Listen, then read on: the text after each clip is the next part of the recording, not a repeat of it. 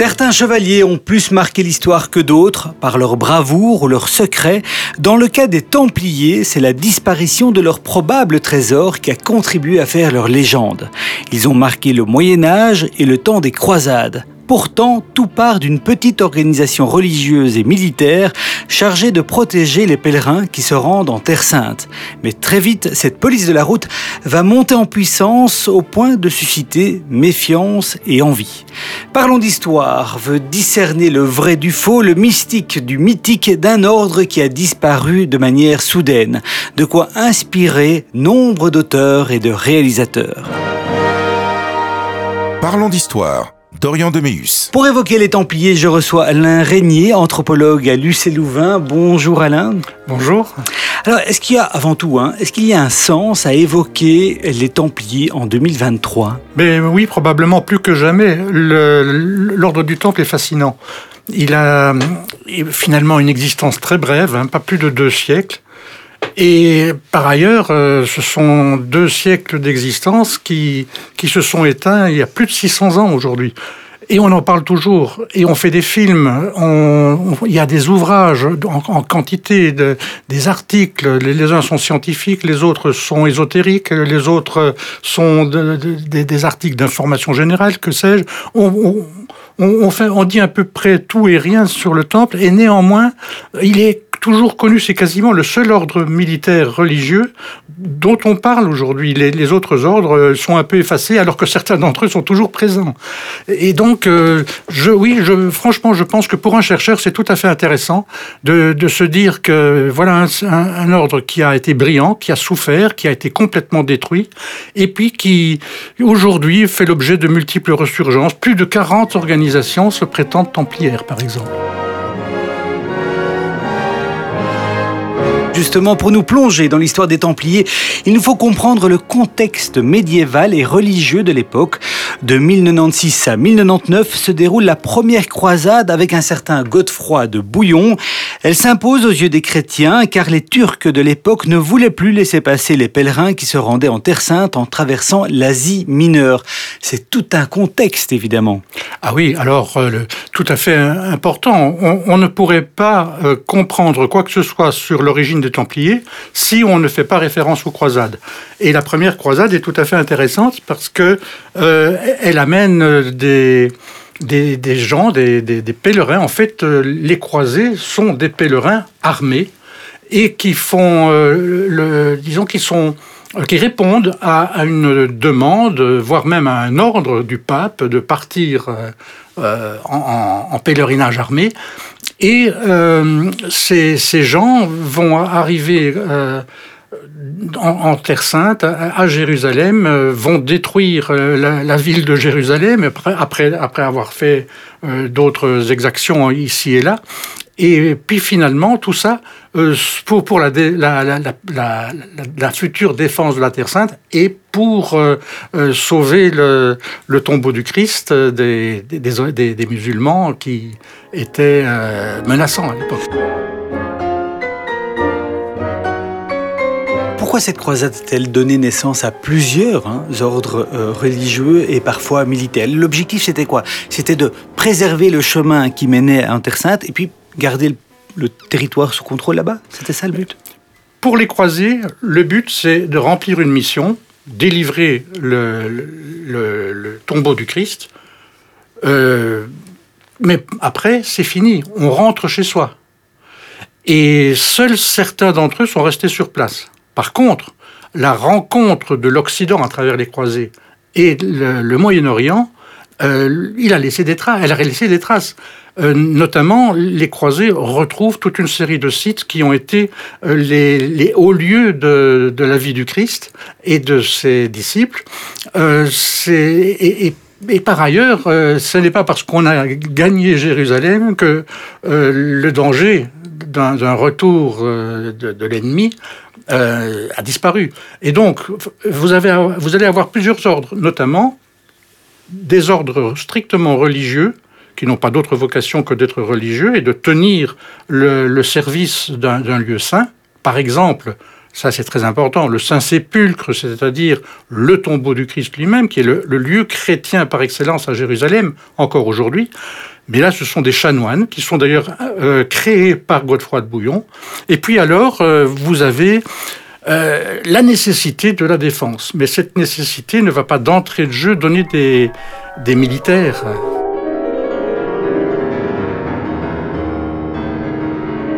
Parmi ces ordres, justement, on s'intéressera ici surtout à celui des Templiers.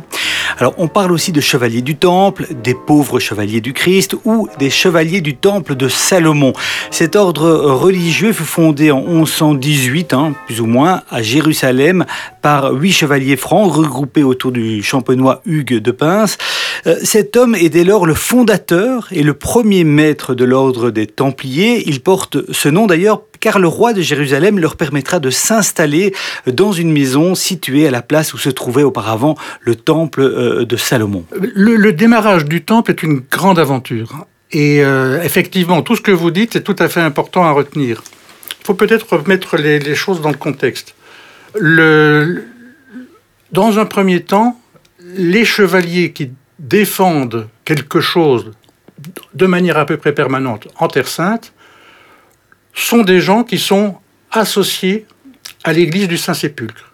Je vous ai évoqué tout à l'heure l'existence de chanoines, mais il y a des gens en armes. Ces gens en armes sont des laïcs, chevaliers de profession. Et ils ne font rien d'autre finalement que de tenir la garde de l'église du Saint-Sépulcre. Par contre, il y a chez eux, pas chez tous vraisemblablement, mais il y a chez eux une aspiration beaucoup plus religieuse. Et en même temps, les chanoines du, Saint-Sépulcre ont, quelques années avant la fondation du temple, euh, fait l'objet de beaucoup de critiques par rapport à des questions d'argent. Et donc, ces chevaliers voudraient quelque chose de plus pur, vivre une existence plus pure. Alors Hugues de Pin, lui, n'est pas euh, vraisemblablement un de ces chevaliers. Par contre, c'est un personnage très curieux. Il est lié au duc de Champagne, un des plus grands féodaux du royaume de France. Il est euh, par ailleurs avec le duc, mais parfois seul, engagé au moins à trois reprises dans des voyages vers la Terre Sainte. Et euh, visiblement, il a un projet. Et c'est autour de lui que les chevaliers, que, les chevaliers qui désiraient s'engager dans une voie religieuse vont se, vont se retrouver. Il y a probablement aussi deux, trois autres chevaliers. Alors, il y a quelque chose de tout à fait euh, curieux dans cette affaire, parce qu'on va parler de neuf chevaliers, donc les, huit chevaliers qui, entourent Absolument, tout à fait. et on, va dire d'eux qu'ils vont vivre pendant euh, neuf ans ensemble. ça ne tient pas la route. Ça ne tient pas la route, sauf sur un plan, le plan symbolique. Le, chiffre neuf est un chiffre d'accomplissement.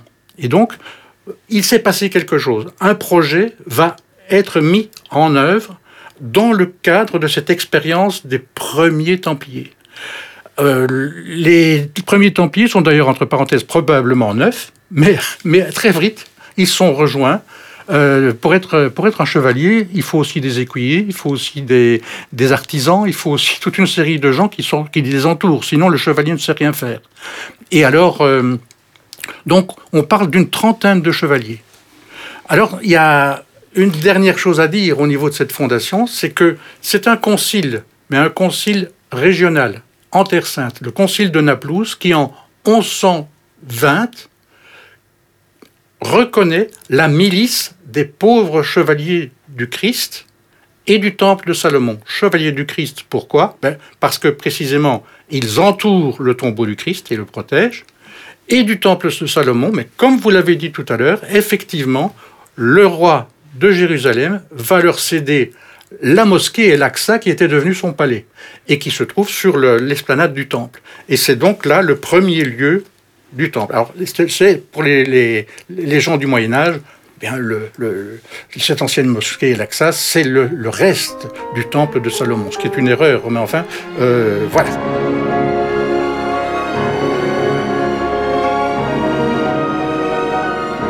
Dans le symbole, donc ça explique un peu les, trois noms différents. Il faut savoir évidemment qu'à l'époque, on parle du XIIe siècle, une croisade religieuse permet aussi de lier euh, ce qu'on faisait de mieux à l'époque, c'est-à-dire la vie chevaleresque d'une part et la vie euh, monastique de l'autre. Euh, quelle est la règle, la ligne directrice des Templiers? Quand ils rentrent dans cet ordre, Qu'est-ce qu'il se passe? À quoi est-ce qu'ils s'engagent, Alain? Ben, Au début, les choses ne sont pas fixées complètement c'est au Concile de Troyes que tout va être fixé. Et en même temps, le Concile de Troyes, en 1129, eh bien, il accrédite ce qui est pour l'époque une véritable révolution. Les premiers Templiers sont en fait des révolutionnaires. Alors pas des révolutionnaires sur le plan social, mais des révolutionnaires sur le plan spirituel.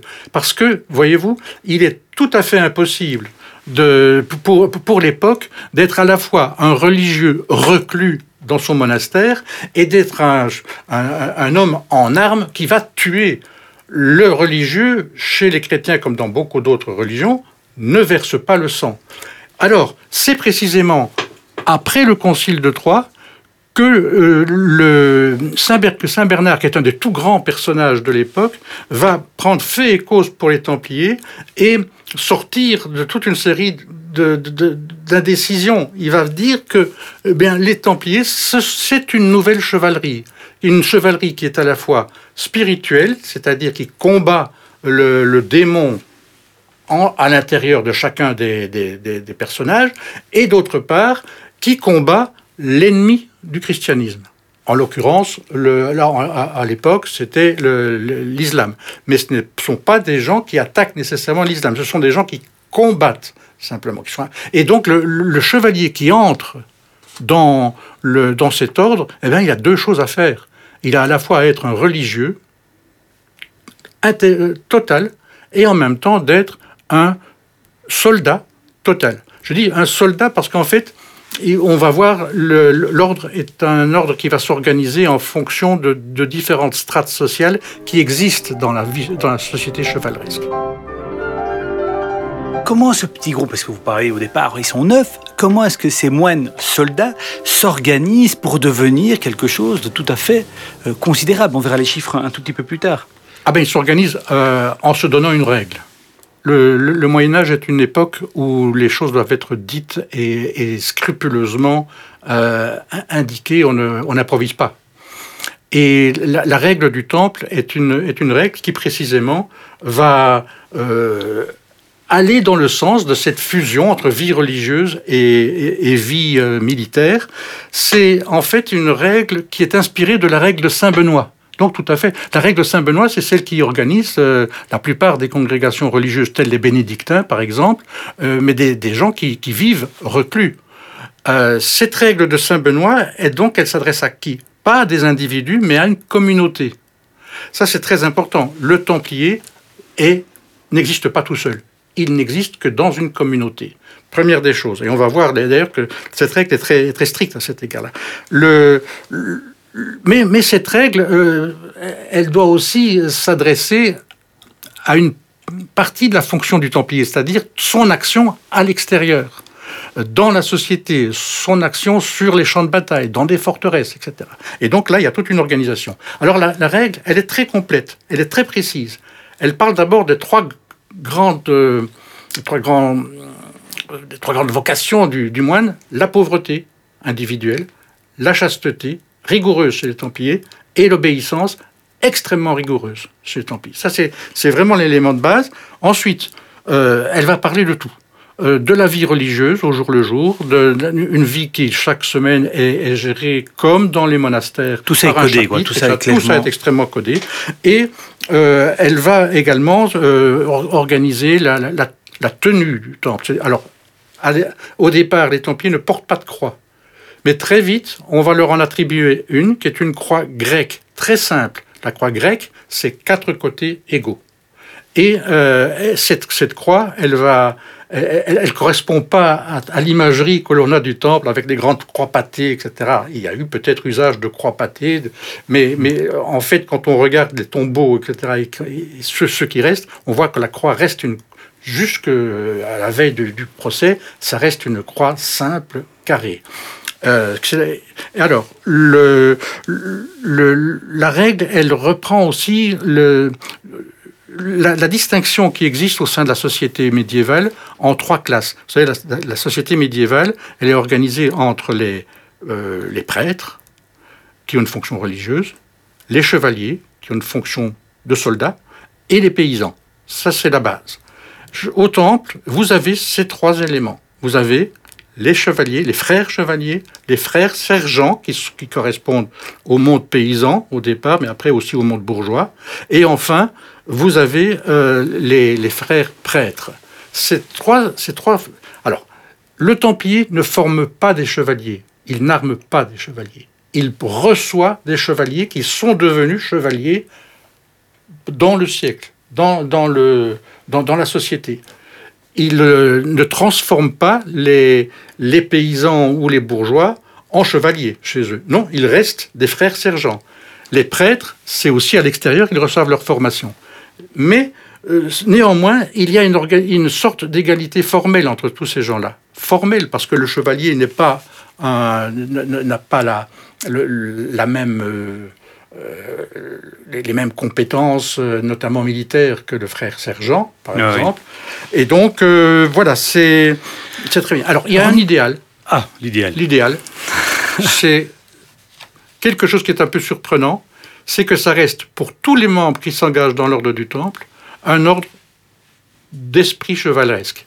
la règle insiste du début à la fin sur le fait de faire les choses bien et bellement. Les Templiers deviennent au fil des victoires militaires et des défaites. Hein. vous en parlerez, une armée permanente des États latins euh, d'Orient. Leur parcours est marqué par quelques batailles légendaires. Alors, on va évidemment pas les parcourir toutes, mais qu'est-ce qu'il faut retenir peut-être parmi euh, les, grandes batailles ou leurs combats en général? Bon, sur leurs combats en général, effectivement, il faut retenir un, type de combat qui s'est mené soit avec une armée de, en campagne, mhm. extrêmement bien disciplinée, qui, qui, est en règle générale soit l'avant-garde, soit l'arrière-garde des armées croisées, qui vont se succéder en Terre Sainte, et euh, des gens qui connaissent très bien le terrain, et qui euh, sont beaucoup plus prudents que les, les rois et autres grands seigneurs européens qui viennent faire leur petite croisade et puis retournent eux, les Templiers, ne sont pas justement des tueurs de Sarrasins, puisque précisément, il vaut mieux pactiser avec eux qu'autre chose. Donc, c'est une, une, mais c'est une armée qu'on appelle le couvent chez eux. Et puis, alors, il y a les forteresses.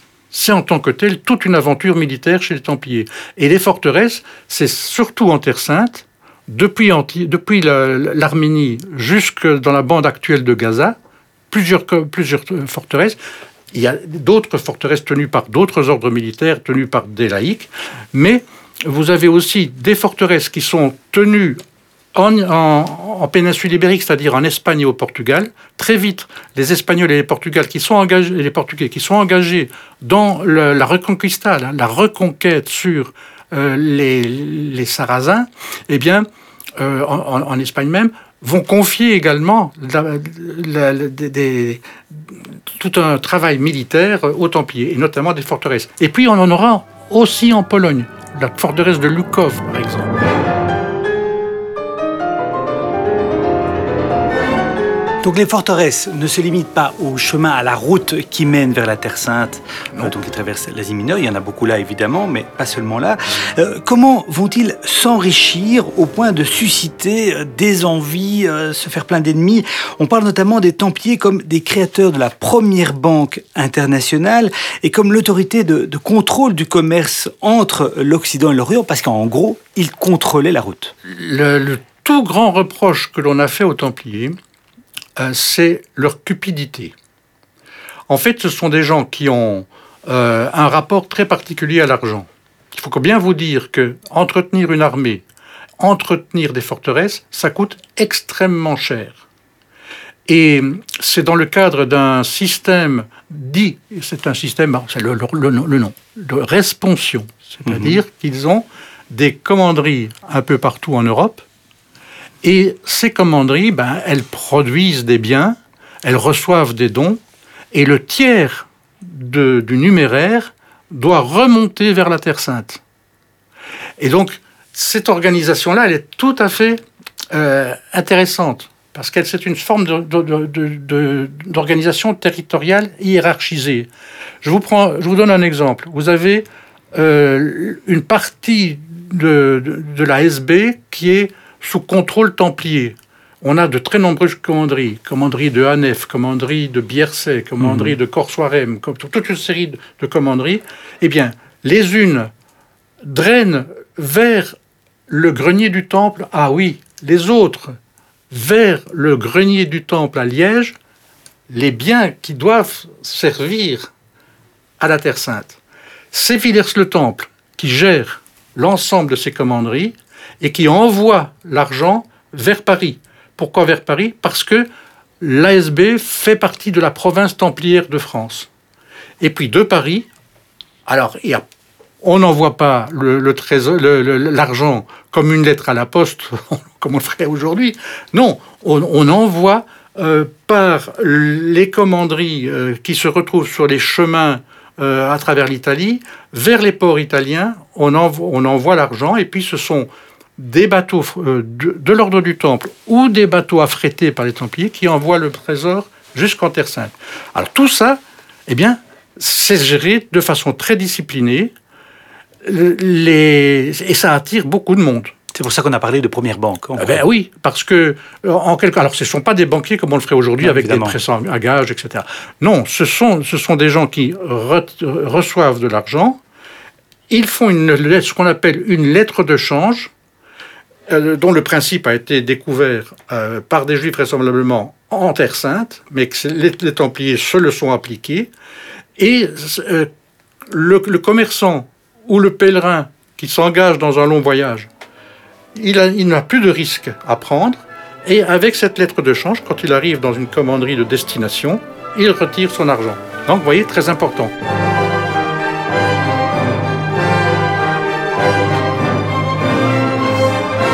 Organisation assez, assez, assez remarquable. Mais à force de s'enrichir, l'ordre a-t-il perdu ses valeurs originelles? C'est plus ou moins ce qu'on comprend dans ce que euh, vous dites. On lit par exemple, hein, pour prendre un, exemple concret, qu'il rachetait euh, avec cet argent les chrétiens captifs, ce qui n'est pas forcément euh, négatif, mais bon, et il venait aussi en aide aux pauvres. malgré ça, les valeurs ont été perdues par l'argent, vous pensez? Ah non, moi je pense pas du tout. Euh, par contre, que le, monde, que l'ordre du Temple ait évolué en fonction de l'évolution du, monde médiéval, qui n'est pas du tout un monde tranquille, euh, statique. Euh, là, ça c'est très clair. Par exemple, vous avez au départ beaucoup plus de chevaliers que de frères sergents et, de prêtres. au moment du procès, c'est totalement l'inverse. Vous avez beaucoup de, de frères sergents. Certains sont des nobles comme les chevaliers, mais ils n'ont pas été euh, armés comme chevaliers dans le siècle. Ils sont arrivés quand même. Et d'autres ne sont pas nobles du tout. Donc il y a, des, gens différents, avec des courants de pensée sans doute différents, qui sont entrés dans le temple. Mais l'ordre du temple, jusqu'à la fin, est un ordre qui attire. Il y a, le, quart des, Templiers qui, qui, ont été euh, reconnu dans le cadre du procès, on, on en a 1150 pour la, pour la France par exemple, eh bien, on se, euh, rend compte que le quart d'entre eux est euh, entré au temple en 1300, c'est-à-dire six ans avant l'affaire du, procès, et, bien plus tard qu'à l'époque des croisades. Non, c'est un ordre qui attire toujours. Euh, mais effectivement, il a évolué, socialement notamment.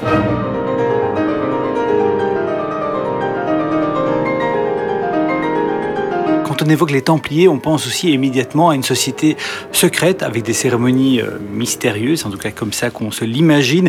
De quoi faciliter évidemment les rumeurs d'une part et les calomnies, mais dans la réalité, l'ordre cultivait euh, des mystères et cachait des grands secrets, Alain Régnier? Alors euh, on l'a prétendu, mais on ne l'a pas prétendu à l'époque de, son existence. On l'a prétendu bien plus tard et en tout cas après le procès, parce que le procès c'est un procès en hérésie, avec tout ce qu'on peut dire, la sorcellerie, le, c'est une façon de les décrédibiliser voilà, Et donc, euh, en fait, le, il y a du secret au temple, mais il faut bien le comprendre.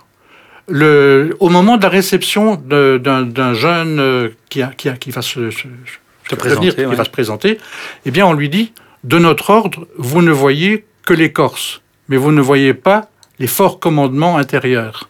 C'est une mise en garde.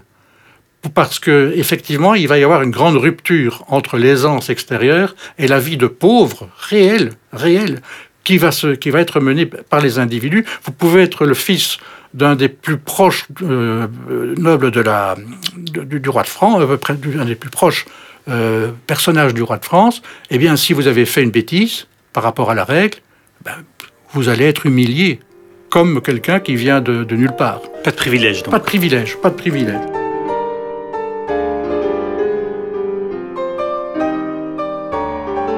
À la fin du XIIIe siècle, les musulmans parviennent à prendre le contrôle de la Palestine et font ainsi tomber le dernier bastion chrétien, Saint Jean d'Acre.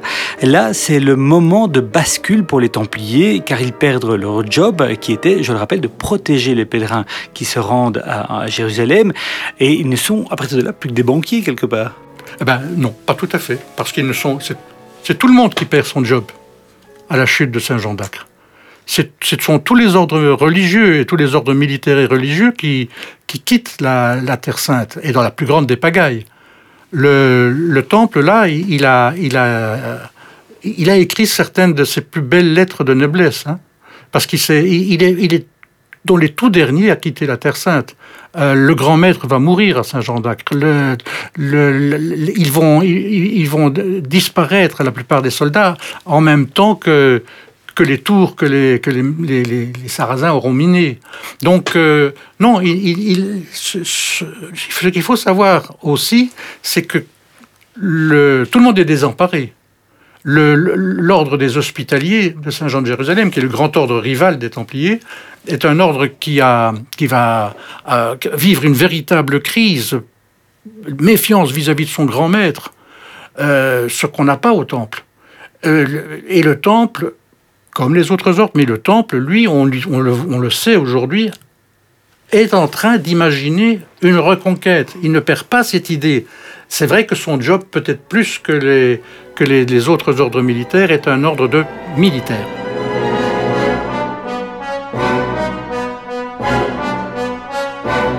Donc la reconquête du Saint-Sépulcre, du tombeau du Christ, ça reste quand même une priorité à ce moment-là pour les Templiers, ça reste, ça reste incontestablement une, priorité. Et ils sont face à Tortose, qui est une ville de, Syrie aujourd'hui. Ils, ils ont pris pied sur l'île de Rouad, juste face à Tortose. Et là, euh, en 1300, jusqu'en 1302, ils vont rester là, et, mais ils sont lâchés. Ils sont lâchés par les autres euh, forces chrétiennes qui effectivement ont d'autres chats à fouetter et notamment il y a beaucoup de dissensions entre les familles possédantes euh, dans, en, Terre Sainte, à Chypre, en Grèce. Comment vont évoluer les croisades par la suite? Car on imagine que les enjeux religieux, politiques, culturels et même économiques euh, évoluent avec le temps. Ah, oui, euh, bon, tu sais, les, croisades, les, grands seigneurs, les grands rois, euh, le pape, il pense toujours, au, moment du procès, l'idée de croisade existe. Mais l'idée de croisade est, revue et corrigée euh, par la, haute aristocratie de l'époque, par les rois en fait de, et, empereurs. C'est d'abord une affaire politique. C'est pour faire parler d'eux. Euh, ce qui est important, c'est surtout euh, gérer les, affaires de l'État.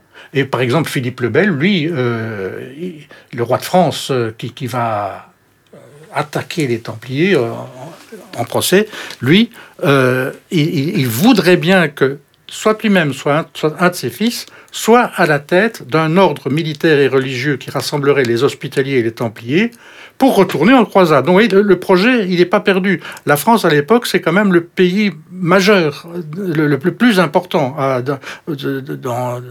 au, Moyen Âge et en Europe. Euh, mais si vous voulez, si on fait des croisades, ben, on les fait surtout sur le territoire européen même. Par exemple, la, grande croisade contre les Cathares, contre les Albigeois, ou les, croisades menées par les chevaliers teutoniques euh, dans l'est de l'Europe euh, vers la Baltique. Alors, le procès, vous l'avez déjà évoqué plusieurs fois, on y vient, on est au XIVe siècle. Il reste environ à ce moment-là 15 000 Templiers, dont 2 000 Templiers en France, c'est des estimations évidemment. Le roi de France, Philippe le Bel, veut y mettre un terme et surtout mettre la main sur ce fameux prétendu trésor considérable.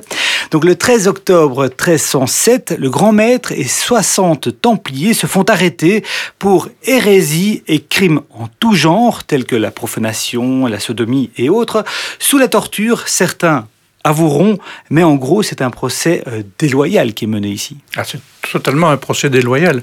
Euh, bon, euh, tel qu'on le présente généralement, eh ben, c'est un procès classique en hérésie. c'est un procès qui concerne des gens qui, qui ont fauté. Et, qui est, et donc, c'est parce qu'ils ont fauté qu'ils doivent avouer et qu'ils doivent payer. C'est comme ça que le roi de France euh, attaque le temple. Mais en fait, ça, c'est un, c'est un, c'est en fait euh, un aspect strictement classique de, de, de, ce, de ce, procès. C'est, un, c'est, une, c'est une, une manière de faire. Il y a quand même aujourd'hui une relecture complète de ce phénomène. C'est pas parce que les Templiers ont été auraient été des hérétiques qu'il y a eu procès contre le temple. C'est parce qu'il y a sur le plan politique et surtout sur le plan spirituel une lutte qui a été très forte au début du XIVe siècle et qui, ne concerne pas que la France, parce qu'il y a eu d'abord l'Empire germanique et l'Église qui se sont querellés sur la fameuse querelle des investitures pour, nommer les évêques. C'était l'empereur d'Allemagne qui, voulait nommer ses évêques et pas, le pape. Aujourd'hui, euh, avec, Philippe le Bel, c'est c'est à peu près la même chose, mais de manière beaucoup plus globale. En fait, Philippe le Bel veut être le premier représentant de Dieu sur terre et le pape son, son éventuel associé. Clément V. Hein. Clément V.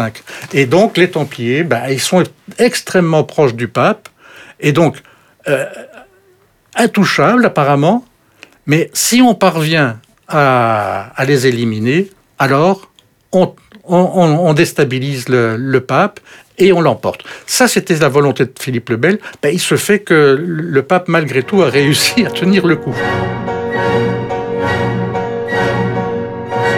Comprend mieux le bras de fer entre le, roi de France et évidemment le, pape Clément V.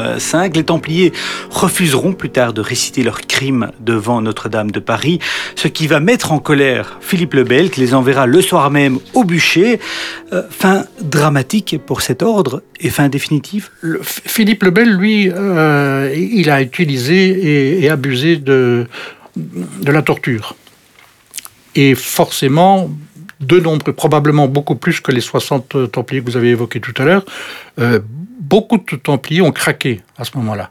Beaucoup, mais pas tous. Et donc ce qu'ils ont avoué, c'est en fait sous la pression, mais ce n'était pas ce qu'ils étaient. Et Philippe le Bel croyait qu'il pouvait en sortir comme ça. Il s'est d'abord... Euh, euh, il, il, a, dû être vachement étonné, je dirais, quand les Templiers se sont euh, un peu partout en France et aussi dans le reste de l'Europe se sont non pas rebellés, mais organisés au mieux, puisqu'ils étaient quasi tous emprisonnés, ils se sont organisés néanmoins pour la défense de leur ordre. Et c'est dans ce contexte-là que plusieurs d'entre eux sont revenus sur leurs aveux. À ce moment-là, à l'époque, on revient sur ces aveux, eh bien, on doit le payer, on est brûlé vif. Et le, Jacques de Molay, le dernier grand maître du temple, euh, lui, il a été en quelque sorte isolé de tous les autres templiers. Et pour des raisons stratégiques, de, pour mener le procès. Mais lorsqu'il a été traîné, c'est lui qui est traîné devant Notre-Dame, le parvis de Notre-Dame à, Paris, euh, lorsqu'il se rend compte de, de l'étendue du désastre, il va revenir lui-même sur ses aveux, ça aurait provoqué, euh, si le pape l'avait su à temps, ça aurait peut-être provoqué une révision de quelque chose, du procès peut-être. ça n'a pas été le cas parce que Philippe le Bel, effectivement, le jour même, a saisi l'Inquisition pour qu'on brûle le grand maître. Avec, le recul, la véracité des accusations formulées contre les Templiers repose sur quelque chose ou c'était juste stratégique politique, il fallait les, écarter? Ah, C'est surtout une stratégie politique et on a gratté et inventé euh, des tas de petits détails sur la vie euh, intime des Templiers euh, pour, justifier justement l'arrestation. Mais peut-être qu'individuellement, certains Templiers étaient plus fautifs que d'autres. En règle générale, non. Et ils reconnaissent eux-mêmes, discipline aidant, qu'il peut y avoir des problèmes. Deux légendes verront le jour, l'un sur le trésor des Templiers, l'autre sur la malédiction dont auraient été victimes Philippe le Bel et le pape Clément V. Alors commençons par la deuxième, la malédiction. Alors, elle est difficile à objectiver, évidemment. Euh, y avait-il eu des mots prononcés contre le roi ou le pape au moment de cette mise au bûcher qui pourraient expliquer une malédiction? Ce qu'on pourrait dire aujourd'hui, c'est qu'il y, y a, eu probablement quelque chose qui a été exprimé par Jacques de Molay. Mais on ne sait pas exactement quoi. Et certainement pas, mais là je m'avance peut-être, certainement pas la malédiction telle qu'on la connaît suite à l'œuvre de Maurice Druon, où on a Jacques de Molay qui euh, quasiment euh, euh, somme les, grands protagonistes opposés au temple, le pape, Philippe le Bel, et un, des, associés du, roi de France, Philippe Nogaret. Ce qui a pu se passer, donc, il, Jacques de Morlaix aurait assigné ce roi et, le pape devant le tribunal de Dieu.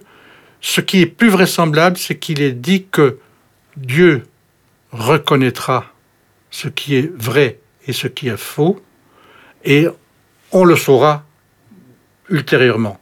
Mais cette, cette, cette manière de faire, cette manière de dire, est, est un acte extrêmement grand, si on veut y réfléchir. Et certains historiens y reviennent aujourd'hui, en montrant notamment que euh, Jacques de Molay, en quelque sorte, à l'issue d'un procès qui a été très long, plus de six ans, il va, euh, il va en quelque sorte placer le temple face à la conscience de l'histoire, face à la conscience du monde. Et c'est pour une très large part à cause de ça que l'on a brodé sur les légendes, oui, mais, mais en même temps qu'on parle toujours des Templiers aujourd'hui.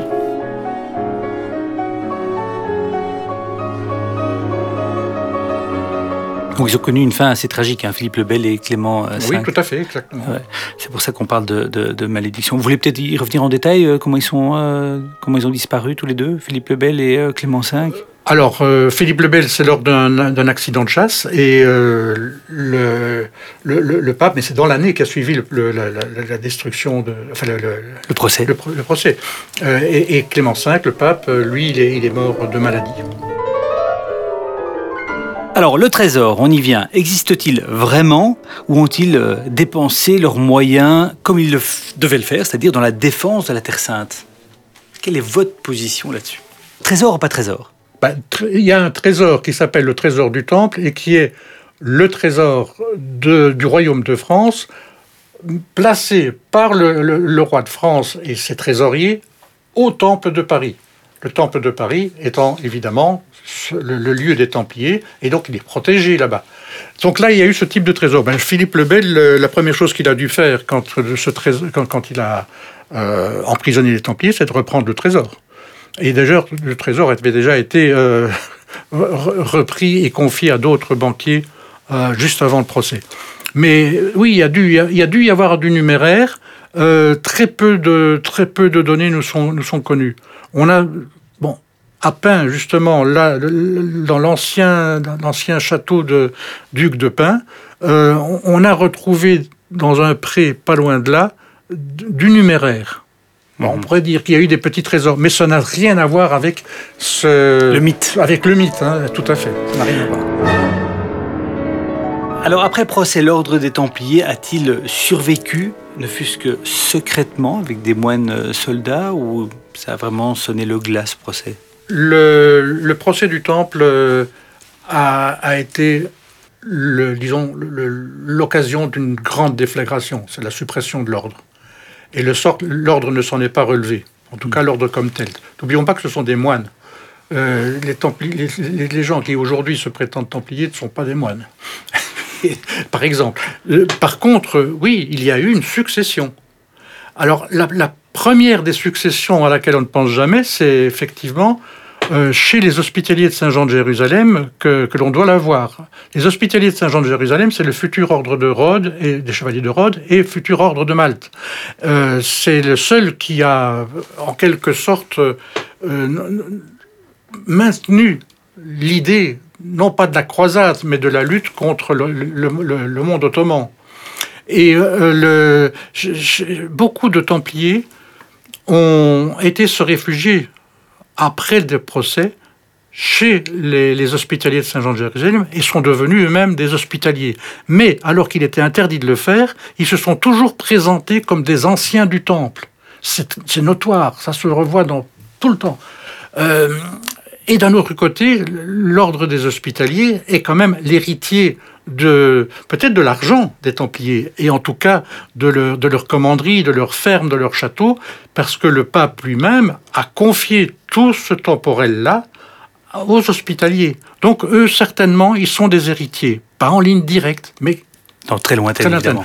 Et il y a alors, en péninsule ibérique, l'ordre de Montesa, qui va, en Espagne, euh, reprendre certains templiers et des biens du temple, et puis poursuivre euh, la destinée des moines soldats.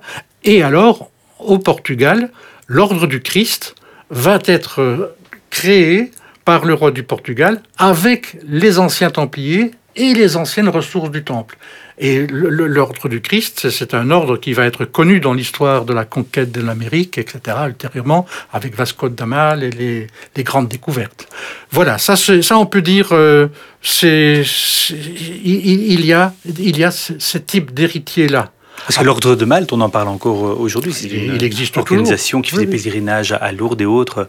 Tout à fait. Donc, euh, euh, et, qui a, et qui a sur le plan international une, une vocation hospitalière et un rayonnement hospitalier indéniable, reconnu par des gens d'obédience très diverses. Absolument.